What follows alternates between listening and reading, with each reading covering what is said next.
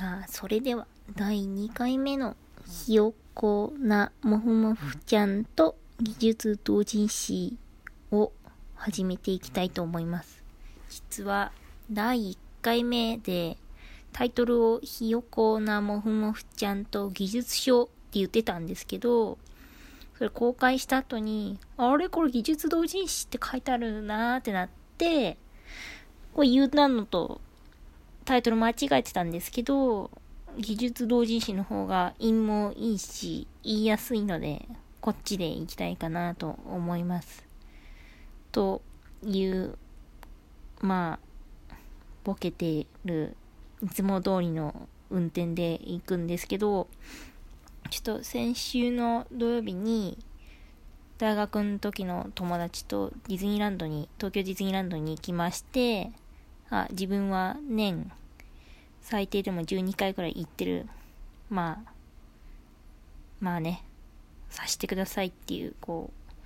ガチ勢なんですけどなんですけどこうディズニーランドってこう人気の乗り物にこう早く乗れるファストパスっていうのがあるんですよ。で、それをチケットを キューアール コード読み込んで発見すると、例えばじゅうさんじからじゅうよじの間に戻ってくれば短い待ち時間で乗れますみたいな仕組みなんですね。で、それを発見するにはあの何時以降は発見できますみたいな、まあ発見バカすかできるとみんな発見しまくって混んじゃうので、まあ時間をある程度置いてから次の発見をしてくださいみたいな仕組みになってます。で、まあまずこうお戻りの時間を間違えてっていうのが一回やっちゃって、でさらに今度あもう次の発見できるよっつって取りに行ったら、なんかにじゅっぷん後に発見するっていうやつで、まあにかい発見をしくり、私東京ディズニーランドじゅうねんとかまあ普通に行ってるんですけど、初めてですね発見をしくにかいもしくったのは、いやーすごい恥ずかしかったな。いやーもういや人間疲れてると普段できることは何もできなくなるので、なんかそうなったらとりあえず休んだ方がいいと思いますみたいな、まあそういうことででまあそれはいいんですけど、まあ、よいやよくない、私的にはすごいショックでいやよくないんですけど、まあよくて、いやなんか一緒に行った友達は銀行で働いてるんですよ。銀行銀行ね銀行いつもね通帳ゆうちょの銀行私使ってるんですけど、ゆうちょの銀行なんか知んないけど通帳の時期読み取れなくなっちゃうんですよね。なんでなのかな。いやもうねさんかいくらい通帳取り替えてるんですけど、毎回すぐと読み取れなくなっちゃうんですよね。もう最近諦めたんですけど、まあそのそういう銀行、まあ、ゆうちょじゃないですよ、あのその友達はゆうちょで働いてないんですけど、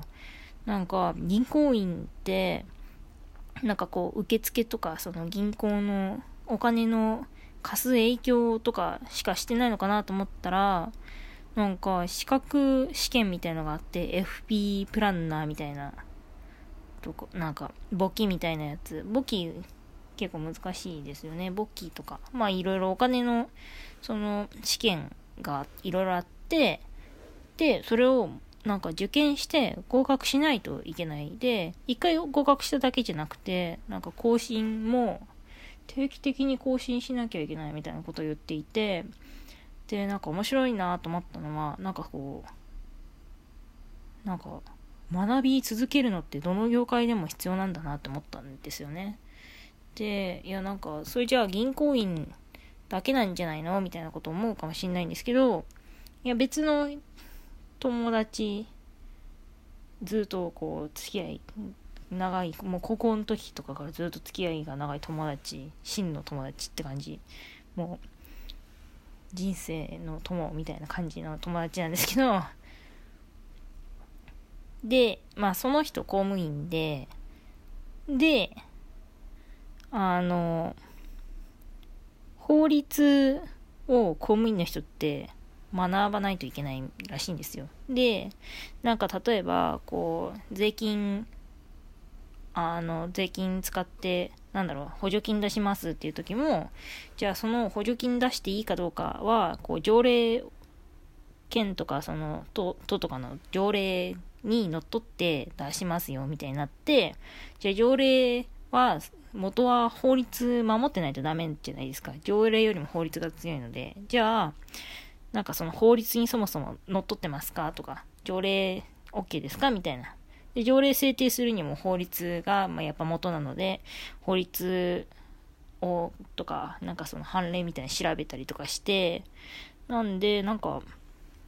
なんだろうな、公務員って勝手なイメージですごいこう事務内部の事務処理しかしないのかなと思ったんですけど、意外となんかちゃんとこうで政策打ちますみたいな時にも法律とか条例とかその内部のこう関わってる人のあれこれとかこう検討したりとかして、まあ、なんかこうただ単に仕事するだけじゃなくて、なんかあれこれ学ぶことが必要で、で学んだ結果を仕事に生かすっていうのは、まあ、銀行員も公務員も一緒で、いやなんかそのよくこれが面白いなと思いましたと。で、なんで面白いなと思ったかっていうと、なんか最近結構こうなんかツイッターとかでチラチラえー、なんか休みの日も学ばなきゃいけないなんてなみたいな、エンジニアはなみたいな、なんかこういう人のツイッターをチラッと見て、なんか土日も学ばなきゃいけないなんてみたいな、それ、それが前提なんて点点点みたいな感じで書いてあって、いやぼかした表現で言ってるんですけど、でもなでもこうそれってただ単にこの会社のだけがそうなのかとか、エンジニア業界がそうなのかとかじゃなくて、別にその業界問わずなんか学び続ける姿勢は必要だし、なんかまあそれが仕事の時間で終わればいいけど、なんか意外と話聞いてると普通になんか業務時間外に自主的にしっかり学ん で, でそれをなんか活かすっていうのはなんかエンジニア業界とかだけじゃないなみたいな思って、あ面白いなって思ったんですよね。なんかうちの業界は勉強家が多いみたい な, なんかそういうことを思う人いないと思うんですけど、まあ、そういうわけじゃないんだなっていうのが分かって、すごい面白かったなっていう。まあ、学び続けるのが強制っていうのは、まあ、またそれはそれで別の問題だと思うんですけど、学ばなければ学ばなかった分置いてかれるっていうのはどの業界も一緒なのかなと思って、それこが面白いなと思いました。まあ、なんでなんか自分がやったことない仕事は自分よりも下みたいな風に思わない方がいいなと改めて思ったし、まあみんなすごい勉強してんだなって思って、勉強っていう言い方良くないんですけど、なんかその知見を得るっていうのかな、なんか過去の自分よりも知見を得てさらにこう高めていくのは一緒で、なんですかね、大学だとよく意識高い系とか言われますけど、なんか本当にいやなんかそれとは別のベクトルでなんかすごいこう学んでるなって思って面白いですね。なんかあの社会人大学とか日本はありますけど、別に大学に海外だと大学に行くのは社会人も普通に行くらしいんで、やっぱなんですかね、まあ国問わずやっぱ大人になっても学び続けるっていうのはあるんだなみたいなことを思って面白いなと思いました。まあなんまあそんなところででまあつまりは学ばないと、まあ、エンジニアも話戻ってきて、エンジニアも学ばないとそれだけ置いていかれる。で、技術は結構流行り変わりが早いから、なんか JavaScript とかすごい傍から自分はそんなにわからないんですけど、傍から見てるとにせんじゅうななねんの流行りのフレームワークとにせんじゅうはちねんの流行りのなんとかみたいな全然違うみたいな、なんかなんとか ジェイエス となんとか ジェイエス となんとか ジェイエス となんとか ジェイエス とはみたいな、なんかこれはもう古いとか、これはもう今新しいとか、なんかすぐ新しいのが出てきて入れ替わってみたいな、なんかすごいこう代表的 ジェイエス、JavaScript はすごい技術の入れ替わりが早いっていう勝手なイメージですけど、なんかまあそういう感じで技術入れ替わりがとにかく早い、他の業界よりは早いので、やっぱりこうどうしても自主的に学んでいく姿勢が他の業界よりも強く求められるのかなと思います。他の業界も学ぶことは必要だけど、技術の世界だとそれが年とかじゃなくて何ヶ月単位とかで入れ替わるので、まあずっと継続的に学んでいかないと置いていかれて、置いていかれるのは勝手だけど、その分こう転職とか普段仕事するときとかにまあできる人がよりいればそっちに仕事が集まるみたいな、まあいう結構厳しい厳しい世界ですよね。まあ教え合いの精神とかあるんで、超厳しいのかはまた別だと思いますけどね。ねえ猫ちゃんねえ、いやほんとすごいですよね。なんか勉強会とかめっちゃやってるし、あのコンパスとかいう勉強会見たことあります、猫ちゃんみたいな。だって毎日勉強会あるってすごい業界だと思うんですよね。普通もなくねとか、カンファレンスとかめっちゃある。こんな金融カンファレンスとか、なんだろう、ビッグサイトで展覧会みたいな、そういう感じじゃないですか。だから本当すごい業界だなと思うんですけど、あじゃあまあとにかくこう学ぶことが他にも求められるってなると、じゃあどうやって学びますかっていう話になるかなと思って、でどうやって新しいこと学べばいいんだろうみたいな、まあ、結構こうまあ私はもうよねんた働き始めてよねん経っちゃって経っちゃうとやっぱり時間経つとやっぱ焦ってきますよね。なんかすごい何もできないなみたいな思ってね、どうしてもこうやっぱ得意言語とかないとか、こうただ単にこう働かされて働かされてっていうと怒られちゃうね。まあ、うん、まあそうだけど働いて、まあ普通に会社ではいい働けるかもしれないけど、じゃあこれ会社潰れた時に職種転換するってなると、うーんみたいな、本当に働けんのかなみたいになったりとかするんですよね。まあなんでとにかく自分で自主的に学ぶのが必要で、で一般教養みたいな、一般教養なんかそのなんだろう、その会社に依存しない技術、なんか普通にプログラミング言語をに種類使いますみたいな、パラダイムに種類、オブジェクト思考いっこと関数型いっこ使いますみたいな、なんかそういうのがあった方がいいのかなとか最近思ったりするんですけど、じゃあどうやって個人で学ぶのかなってなった時に、結構こう学び方って分かんないなと思って、なんかじゃあスクールに行きましょうとか、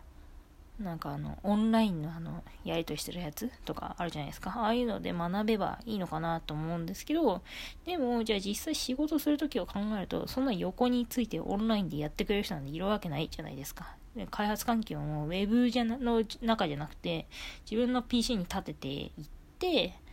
で アイディー とかインストールして、で実行環境作って作って実行するみたいな。でそれってなんかそのスクールでやってるような環境と全然違うから、まあ、なんかそういうスクールでただ単にかけたとしても実際働く時のギャップが多すぎて、あんまなんか意味ない意味ないことはないかもしれないけど、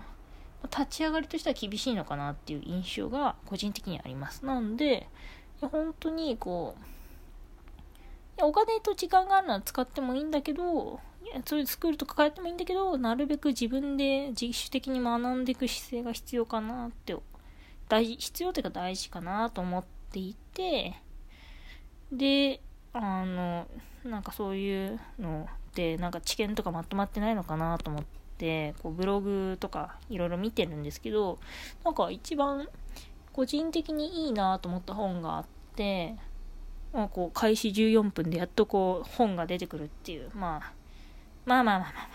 あ、本が出てきて、あの、これね、タイトルがね、ちょっと待ってくださいね、タイトルを。ソフトスキルズ、ソフトウェア開発者の人生マニュアルっていう本があって、これあの、結構にせんじゅうろくねんとか出たのかな。まあちょっと前に出た本なんですけど、これ商業本なんですけど、こう、その時はこう結構流行ってた、なんかこれいいよみたいな感じでこう流行ってたんで、あと本棚に結構平積みされてすごい目立つような緑のね表紙なんですけど、なんかすごい目立つようにあって面白そうっつって買って積んどくしてあって、あんまこうペラペラ読んでただけなんですけど、まあ、最近この学ぶことについての疑問がこう出てきたんでしっかり読み始めたんですよ。でこれがすごくいいなと思ったので、今回これを中心にこうちょっと面白かったポイントをこう紹介していこういければいいかなと思っていて、でこの本どういう本かっていうと、まあ、一言で言うとエンジニアの生き残り方について書いてる本です。で結構長い、何百ページなんだろう、何百ページっていう世界なんですよ。これよんひゃくごじゅうさんとか書いてありますね。およんひゃくごじゅうさん、おーすごいね、そんなに書けないよ。えっと、まあ、よんひゃくごじゅうさんページくらいあって、であの最初から最後までこれまず大事な前提があって、アメリカのエンジニアの生き残り方ですと。だけどアメリカのってなんで言ってるかっていうと、これあの途中で不動産の話とか出てくるんですよ。不動産と株の投資と税金系の話が出てきて、でこれがアメリカのそのルールになってるので、あのそのまんま応用適用するとしようとすると、まあ日本は法律がアメリカと違うので爆死しますと。だけどこう、ね、それ以外のところ、例えば健康を維持するために筋トレしましょうとか、別に筋トレとか法律関係ないじゃないですか。とか時間管理の章とかもよくて、あのポモドーロテクニックっていうにじゅうごふん作業してごふん休憩してにじゅうごふん作業するっていうのをよんかいやったらにじゅっぷん休憩する、またにじゅうごふん作業を始めるみたいな、これをこういちにちはちポロポモドーロ、いちポモドーロがにじゅうごふんとごふんの休憩がセットになってるんですけど、それも合わすようにしましょうとか、じゃあこれをこう継続すると何がいいことがあるのかとか、時間管理、筋トレ、あとは転職方法ですね。転職方法も、これもじゃあアメリカだから関係ないのかっていうと、結構そういうなんか転職のブログとか見てる限り、こう自分を売り込むための実績を事前に作っておいて、でそれをポートフォリオにして転職に行くっていうのは、まあ、別に国問わず関係ないかなっていう気はしますね。やっぱり手元に何か作れますっていうのがあると多分強いんじゃないかなっていうのはブログとか見る限りは思います。であとその今回中心に話していく学び方の話がやっぱだいさん章に出てくるんですけど、一章分割かれて書いてあるんですよ。どうやって新しいことを学びますかみたいな。でこれがすごい良くて良かったな。なんで自分が今からこのだいさん章の話を中心に話していきます。で他のとこもすごいこう時間管理とこの転職のための準備って言って、じゃあどうやってこうそのスキルをアピールしますかっていう話とかはすごいいい話があるので、まあ面白いなと思ったらあのぜひ、確か電子書籍版も出てるので、紙本だとちょっとこう、まあ、さっきも言ったけどごひゃくページよんひゃくごじゅうさんページあるんで、ちょっと結構携帯するのにね結構辛いんで、まあ電子書籍でいいんだったら電子で買った方がいいかもしれないですね。なんか別にこうプログラミングとかそのなんかこう作業するときに手元にないと、パソコンとかそのモニターと別で媒体でないととかいうわけじゃない本なので、まあまあよく言うこうエモーショナルなあのなんですかね、自己啓発書的な感じはするけど、しっかりとこう自己啓発書よりもちゃんと理由付けとかそのどうするべきかとか書いてあるので、まあ、実用的な本だけど別にこうなんだろう横に開いて見ておきたいとかそういうタイプの本ではないので、まあ、電子書籍でもいいので買ってみるといいかもしれないですね。こう書評ブログとかいくつかこの本に対して書の書評ブログがあるので、まあなんかもっと詳しく知りたいんだったらそっちも見てみるといいかもしれないですね。でじゃあ本題なんですけど、だいさん章のなんかその知識あまあどうやってすみませんどうやって学ぶかですね。で、あのこれさん章がひゃくごじゅっページくらいから始まるんですよ。ちょっと待ってくださいね。ひゃくごじゅっページだったと思うんですけど、あ、そうですね。ひゃくごじゅっページからさん章の本題が始まって、ここ一発目でこうソフトウェア開発者が身につけられるスキルの中で最も重要なものの一つは独学のスキルですって書いてあるんですよ。で、毎日のように新しいテクノロジーが登場し、初心者レベルのウェブ開発者の応募資格が少なくともみっつのプログラミング言語を知っていることだというような世界では、自学自習はぜひとも必要なスキルである。え、待って、みたいな。え、あ、初心者レベルのウェブ開発者の応募資格が少なくともみっつのプログラミング言語を知っていることだというような世界、やばくないですか？え、そうなの？私いっこもわかんないような気がする。しかもこれ待って。日本で出てんのがにせんじゅうろくねんごがつにじゅうよっかだから外アメリカが先なのでにせんじゅうごねんくらいですかね。きっと翻訳にいちねんくらいかかるはずなので、え、やば、にせんじゅうごねんあたりからプログラミング言語みっつが初心者普通なんだって。え、いやめっちゃショック。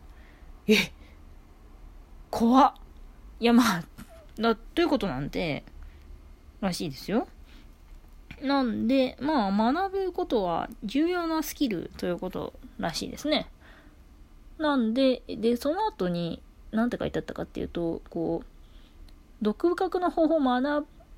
ぶ必要があって、で、そういうのは学校で教えてくんないですと。で、個人とグループを相手にするにための、こう、なんだろう、仕組みっていうのは、全然逆の、こう、話だから、基本的に学び方は自分で学ばないといけないんですねって書いてあります。なるほどと。まあつまり自分で学ぶことが求められる業界だけど、でもこうそれってこう講義とかグループ相手にこういち対他で教えてもらうタイプの、こういち対他でもいち対いちでも教えてもらうっていうスタンスでいくと、その実際に手離れできなくなっちゃってで自立していけないよってことが多分書いてあるのかなと思っていて、確かに考えてみると、なんだろうな、結構自分の仕事をしてて周りの人もこう教えてくれないのが悪いみたいなスタンスで来てる人って、まあ、過去の自分もそうだったんですけど、やっぱ伸びなくて、でなんでかっていうと、そのなんだろう、疑問点があったら全部聞きに行っちゃうから、その聞きに行った相手のキャパシティ以上の知識は得られないわけじゃないですか。で、聞きに行った後に、自分で追加で調べてみると、なんかそこで得た知見とかが、こう、プラスアルファで増えてって、まあ、それもある意味の独学ですよね。教えてもらうだけじゃなくて。だけど、こう、基本的に教えてもらうスタンスでいくと、まあ、キャパの、その知見のキャパが、他の人の他人依存になるじゃないですか。それって結構リスキーかなと思うし、まああと多分応用さ、応用的なこと、こう似たような問題だけど全く同じ問題ではないみたいな時に、こう多分応用が効かなくて、でそれはこう理解してないから応用が効かなくて撃墜されるみたいな感じなのかなと思います。なんで、やっぱり自分から学んでいくして姿勢っていうのはどうしても求められて、じゃあなんかそれ教えてくれないのは悪いっていう言ってくる人もいるけど、いやなんかその聞かれたら答える、聞かれてふーんとか言うのはそれで良くないけど、自分でだからって言って自分で何も学ばないで教えてもらうのが大前提でいくと、多分後々困るのはあなた自身だと思いますよっていうのが、まあ今のところのこの私の意見ではあります。猫ちゃんはどう思うんですかね。ない。猫ちゃんは、もふもふちゃんはいいから原稿をちゃんとサボらずに書くべきだって言ってて、まあそれもある意味の自学ではありますよね。自分を律して学習する。うん、やっぱ猫ちゃんはいいこと言いますね。うるさい、いいからやれと。はい。で、えっと、じゃあ、じゃあ、じゃあ、どうやって学ぶんじゃみたいな話に今度なって、で、それもちゃんと書いてあるんですよ。で、あの、この人、その後に、こう、なんか、ちゃんと自分でなんか行動を起こしたら最も学べます。で、さらに、さらに言うと、他、それ学んだこと他の人に教えると、その知識の穴が補強されて理解できますよって書いてあるんですよね。なるほど、みたいな。でも、うんまあ、行動を起こしたら学べるっていうのは分かる気がするんですよ。なんかさ、例えば、なんだろう。こう、うーんちょっとパッと出てこないですね。あのマフラーとか編んだことある人の方が少ないのかな。マフラーって結構棒編みか鍵編み、棒ってすごいこう長いこうなんさんじゅっセンチくらいあるやつをにほん使って編むっていうのと、鍵針っていうのでこうなんか人差し指くらいの長さでこうなんだろういっぽんの鍵で編んでいくっていうにしゅるいやり方があって、棒編みと鍵編みどっちが楽ですかとか、まあ、正直やってみないと分かんなくて、まあ、個人的には鍵の方が簡単ではあるけど、棒の方がしっかりしたあの繊維のマフラーが作れるんで、まあ、あの長期で使うんだったらとかセーター作るんだったら棒一択で、まあ、そんなちょっとでこうちょっと編み目がきつめで良いみたいなクッションのカバーとかだったら鍵かなみたいな、まあそういう感じのこうなんだろう棒編みと鍵割りのその使い分けの知見って、それやったことある人じゃないと分かんないじゃないですか。なんでこれもこの行動を起こす棒と鍵でいっかいずつ編んでみるみたいなこう行動を起こさないと分かんないと。でそれ棒と鍵なんかそのどうやって使いますかみたいなのってこうまあ自分でやってもいいけど人に教えると、あ、なるほど。こうやって教えると、なんだろう、早く編めるんだなとか、なんか糸、あんね、あれ結構難しくて、毛糸が、こう棒とかすごいこう、編んでると外れちゃったりして、あれあれあれみたいな、どうやって戻そうかみたいな。とか、あとこう、模様をつけるのにクロスするっていうのがあるんですけど、あれわざと一回、その棒の、こう、棒に通してた紐を外して、で、紐をくるって回転させて、また差し直すみたいなのやったりするんですよ。あれが全然慣れてないと、こう、そのくるってやった時に、こう、せっかく編んでたところからほどけてって、あーみたいになったりするんですね。いや、ほんとね、あれすごい、単純な編み目模様、こう、縄編みっていう編み方でも結構こう、慣れてないと、こう、棒に糸が通っていかなかったり、糸をこう、かけな、違えると、うん、そこだけこう模様が変わっちゃったりするんで結構難しいんですけど、そういうのをじゃあどうやってこう失敗しないようにするかって教えたら、なんかその失敗した人を見て自分も学ぶみたいな、なんか教え方が悪いときっと分かってくれないみたいな、なんかそういう感じなので、まあ行動して他の人に伝えるといいですよみたいなことが書いてあります。いや、棒編みと鍵編みのあの例えでは書いてないです。あのカードゲーム、マジック・ザ・ギャザリング、私わかんない。遊戯王の元ネタのカードゲームらしいですね。世界一売れたとかなんか、その昔ね。今、世界一売れてるカードゲームは遊戯王カードゲームなんですけど、オーシージー なんですけど、その一個前のすごいブームがマジック・ザ・ギャザリングで、そこで例えられてるんで、あの、棒編みと鍵編みの例えば、たまたま今自分が思いついただけなんで、あの、出てこないです。あの、編み物いいぞ。編み物いいぞ。うん。あれすごい無の境地になるんでね。あの、いいですね。いや、ほんといいですよ。あの、何がいいのかな。座椅子用クッションとかのカバーとか。あの、毛糸、あとね、たわしとかね。たわし結構いい、いいんですね。あの、アクリルの毛糸で、たわし編んで、で、たわしで、その、お風呂とかこすると結構綺麗になるんでいいですね。うん。ちょっと完全に揃えました。で、じゃあ次に行かないとね、ガンガン行きましょう。で、じゃあ、この学ぶときにどうやって学びますかみたいな話になって、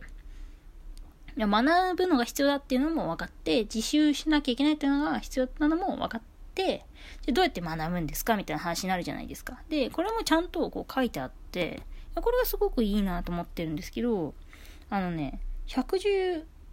ごじゅうごページにね、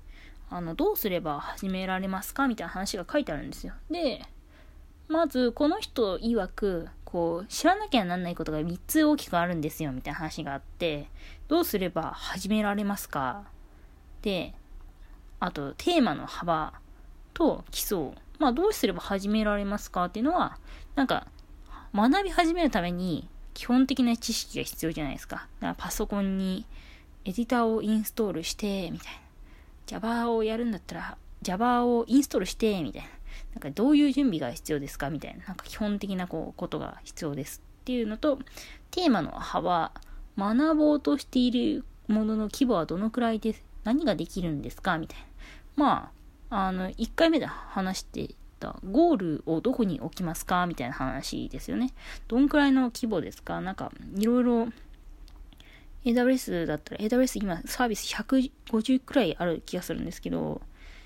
ああ今週末今週からカンファ、カンファレンスみっかかんありますね。楽しみですね。まあそういう エーダブリューエス の、例えば エーダブリューエス のナビバスだったら、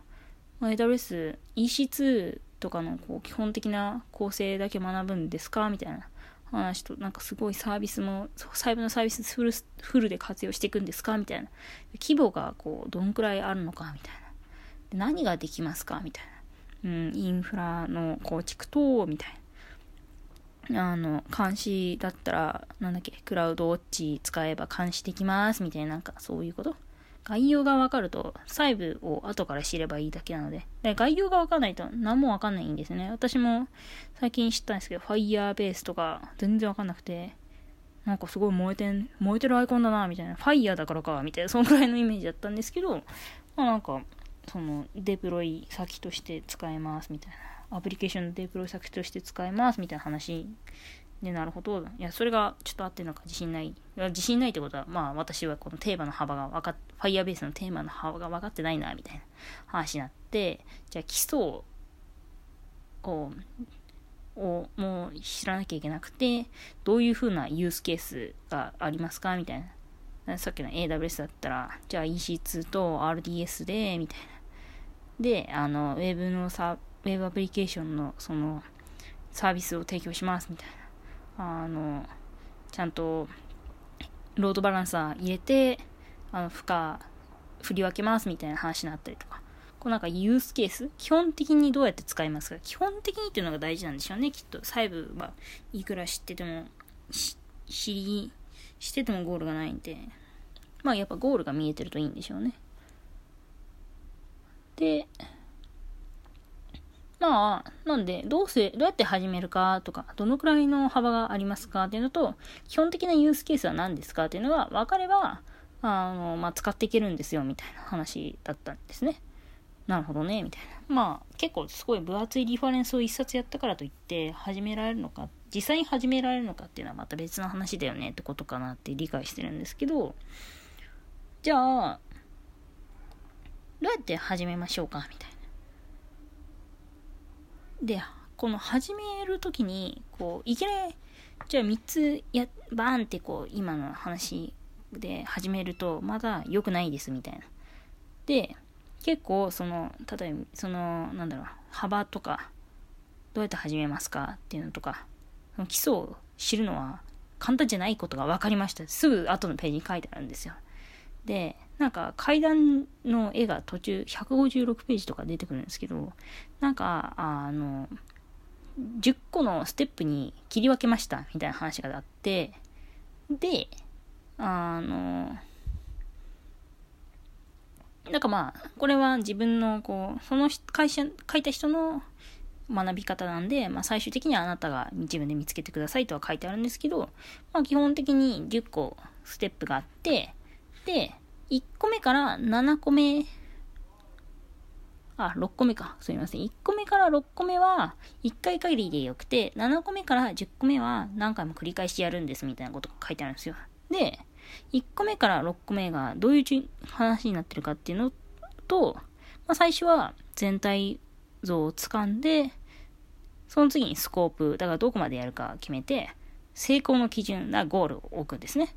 を決めて、参考資料を見つけて、学習の計画を作って、リソースをフィルターにかける。だから全部やるのは無理だから、これはやる、これはやらないみたいな切り分けるんですね。っていうのを最初に一回やってから、じゃあその後どうするかっていうと、えっと、ステップななは、使い始められるようにする方法を学ぶ。まあ動かすための準備するんでしょうね。で、はちが遊び回る。まあ自分なりにいろいろやってみる。で、ステップきゅうが役に立つことができるところまで学ぶ。ステップじゅうが教える。で、これを繰り返すと分かるみたいな。なるほど、みたいな。すごいですね。なんか、なんだろう。最初、こう、ろく段階目までが結構面白いなと思ったのが、まあなんか、いきなり始めると、これゴールが見えなくてきっと挫折するっていうのは、まあ私もそうだし、まあなんかやろうとした人で、うん、難しいとか言って諦めた人は分かる気が、分かるのかなと思うんですけど、始める前にこう、何をもって成功、分かりましたってするかっていうのを決めましょうっていうのが書いてあるんですよ、最初に。で、そのためには予備調査をして、こう、全体像をつかみにいかないとダメですっていう。で、じゃあ予備調査をするときに合わせて参考資料を選んでから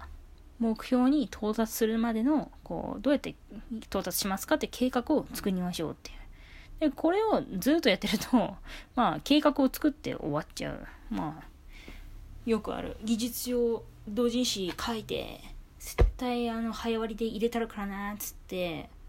書き始めるんだけど、プランがしっかり練られてないからどこまで書いたら終わりっていうのとプランがしっかり練られてないから一旦こう後にすればいいやっつってゼルダやって猫ちゃんに白い目で見られて、あのさっき出てきた公務員の真の友達たまに呆れられて最悪最後の最後でこう普通の締め切りのギリギリにこう原稿が上がって入れると、あの ピーディーエフ の文字の薄さがうんたらかんたらですとか言われて、あ、すいませんすいませんっつって直すみたいな、こういつものパターンなんですけど、まあこういう感じになっちゃうと。いやこれあの同人誌終わるからいいけど、これ勉強だったら多分延々とやらないですよね。個人の勉学習だったら全然やらなくて終わる。これ良くないね。良くない話してと思ったけど、だいぶクソクソのクソですね、自分ね。この猫ちゃんの白い目が痛いですよね。あのにじゅっかいくらい撮ったら、あの目標いっしゅうかんにいっかい撮るが目標なんですけど、まあただの目標なんですけど、にじゅっかいくらい撮った時にはちょっと進歩してるといいですね。こう締め切りまでのドライブ方法とかね。いや無理だろうねとか言ってまあいいんだけど、えっとまあなんで学習のプランを立てるのは大事だけど、プランをまずいっかいに一回だけしか立てないんだけど、それを立てるためにちゃんと準備して立てる。で、何が最初分かんないか分かんないから、まあ全体像をささっと掴みますと。で、今度はどこまでやりますかみたいな。全部やるのは無理だから、こうちゃんとこうどこまでやりますか。大きいテーマは小さいテーマに分割して、ゴールが分かるようにしましょうみたいな。で、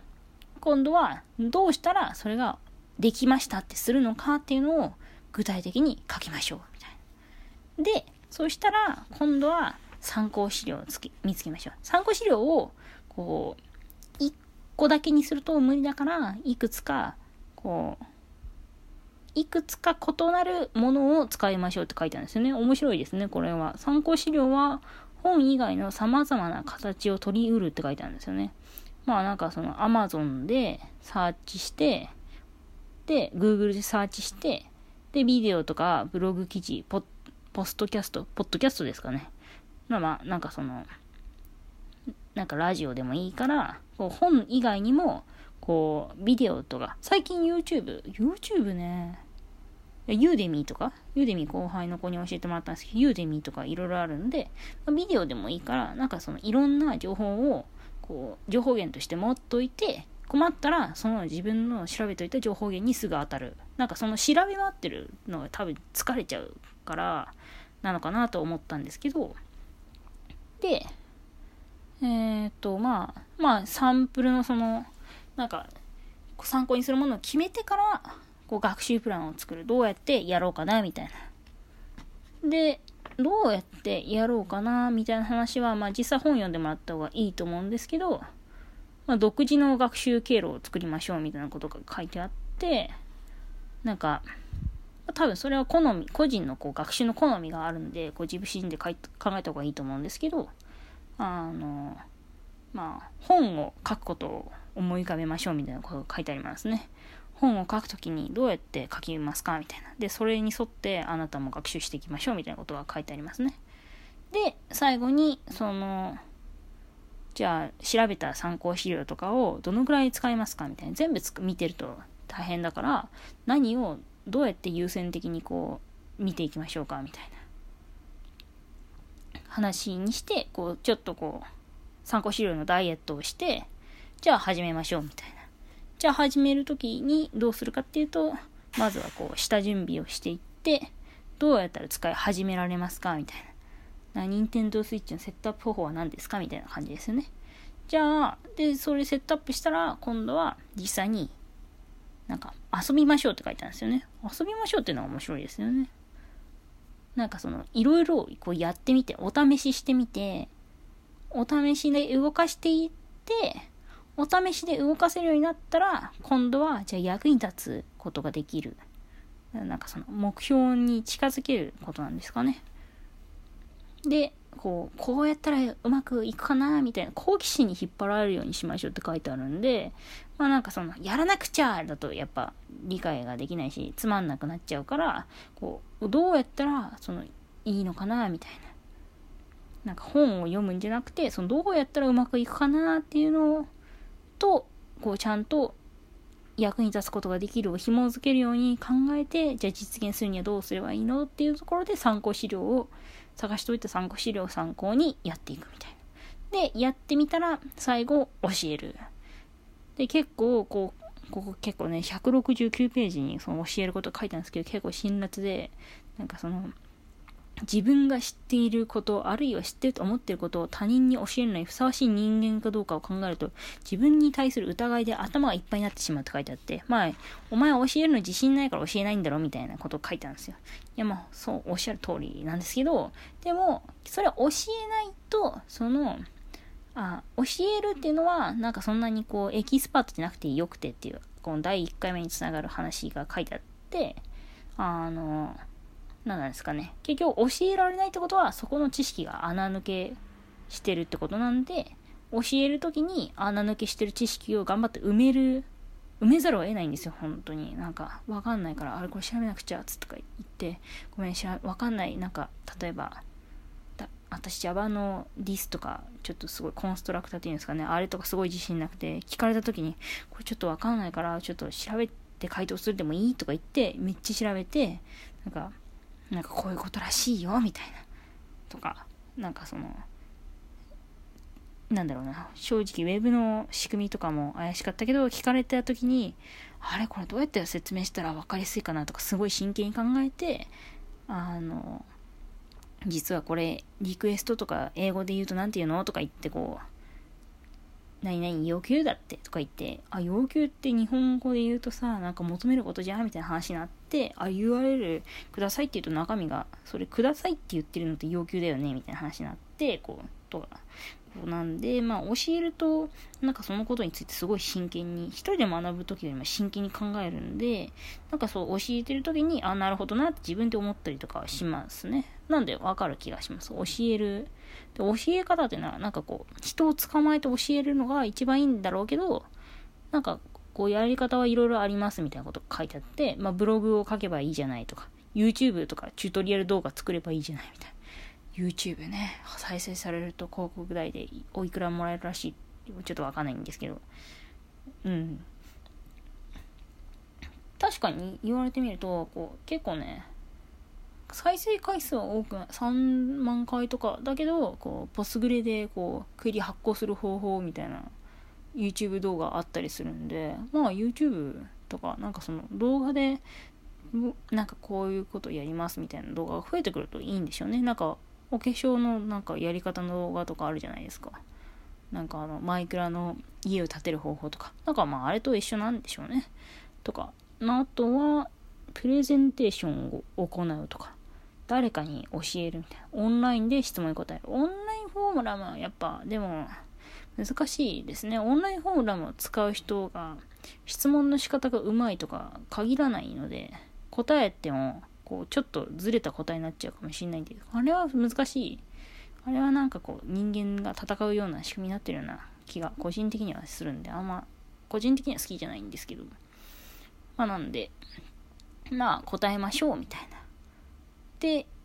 まあ、作って、目標を決めて作って動かして教えたら分かりますみたい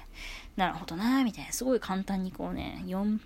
じゅっページくらいでこれが書いてあるんですけど、いやー、これ実現するのなかなか難しいですね。まず、人間、サボる生き物なんで、個人の、そのサボらないようにドライブする自分のこう自分を律することが必要で、まあ自分を律するのはどうやってやりますかっていうのは別の章に書いてあるんですけど、まあ自分を律することも含めてこう学んでいくので、まあこれ人間力が総合的な人間力が問われる気がしますね。これができたらでも最最強なんでしょうね。どんなジャンルでも一回やってるとなんかその過去の知識の使い回しでこのいちからじゅうのステップを早く回せるようになって強いんだろうなみたいなことは思いますね。で、まあなんで、まああとこういや本当はなんかこう技術同人誌でこうなんかこうやってみた系の技術同人誌とこれの話一緒にしてこうなんかこういうところで生きてるんじゃないですかみたいな話ができるとよかったんですけど、もうなんか喋ってたらよんじゅうごふんくらい経ってるんで、まあそれは次回とかなんかこう。もっとこうあこれやってみた同人誌だみたいなのを見つけたらそこでこう一緒に絡めて話ができるといいなと思うんで、今回はパスしようかなと思います。でまあなんでこのソフトスキルズすごく学び方のところだけでだいぶこの本一冊分の価値があるなとすごい思っているんで、まあよかったらぜひ買ってみてください。なんかメンターをどうやって探すかとか、この後続いてくるんですけど、まあメンター探すのは難しいけど、この本がメンターになるんじゃないかなと私は思いますね。その、なんだろう。自分の律し方とか、時間のドライブの方法とか、あと学び方学び方何回もやってますけど、すごいいいですし、学位が必要ですかみたいな。アメリカってその、プログラムソフトウェアの開発者になるには学位が必須ですみたいなことをよく言うじゃないですか。じゃあ本当にそうですかみたいな話が書いてあったりとかするんで、あとね、あとなんだろうな、まあ隙間を埋める、あのそのさっき言ってた教えるときにこう歯抜け知ってる知識は教えられませんって話したじゃないですか。あれをじゃあどうやって見つけて埋めますか、まあ教えろみたいな話になってくるんですけど、埋めるときにどうしますかみたいな。どうやって知識の隙間をチェックしますかみたいな話とか出てくるし、あと集中するにはどうすればいいですかっていう、このなんか始める学習する進める時にもなんかこうあゲームしたいなとか思うと全然進まないじゃないですか。じゃあどうやって集中しますかとか、ルーチンワークどうやって持ちましょうかとか、まああとこうどのこうなんだろう無駄な時間を使わないようにしましょう。メール見て仕事してるつもりになってませんかみたいな、こう結構ぐさっていくようなこととかあるんで、まあすごい読むといいと思います。まあただだいご章とかお金に強くなろうみたいな話とか、その筋トレしましょうみたいな話は、まあ、人によるけりだと思うし、まあアメリカの税金の仕組み よんまるいちケー の話とか出てくるんで、まあこれ日本には日本ではメジャーじゃない よんまるいちケー 使えるのかな、ちょっとわかんないな、まあ、なんですけど、まあアメリカのお金の話保険の話とかかなり違うし、株も多分ルールが違うし、なのでまああのお金を働くだけでお金は貯めるのは良くないよみたいな話はすごい参考になるんですけど、その実際のこう投資の仕方とかは参考にすると良くないかもしれないので、まあそこはまあそのさっきのね学び方を生かしてご自身で学んでいただいてがいいのかなと思います。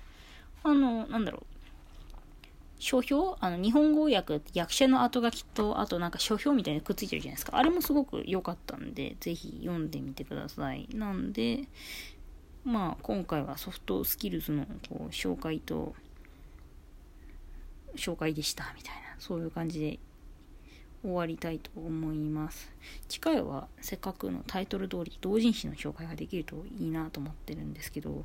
なんかおすすめの同人誌ありますかね。面白かった同人誌、うーんまあいろ今こう技術書店さんとよんの本が積んどくなのでちょっとずつ読んでるんですけど、なんだろうな、全部面白かったんだよな、全部面白かったんで、まあその時の気分とかなんか最近学び始めたことに絡んで本を紹介していけたらなと思います。なんか要望があれば教えてほしいですね。猫ちゃんということで、じゃあまたまたできれば来週更新したいと思います。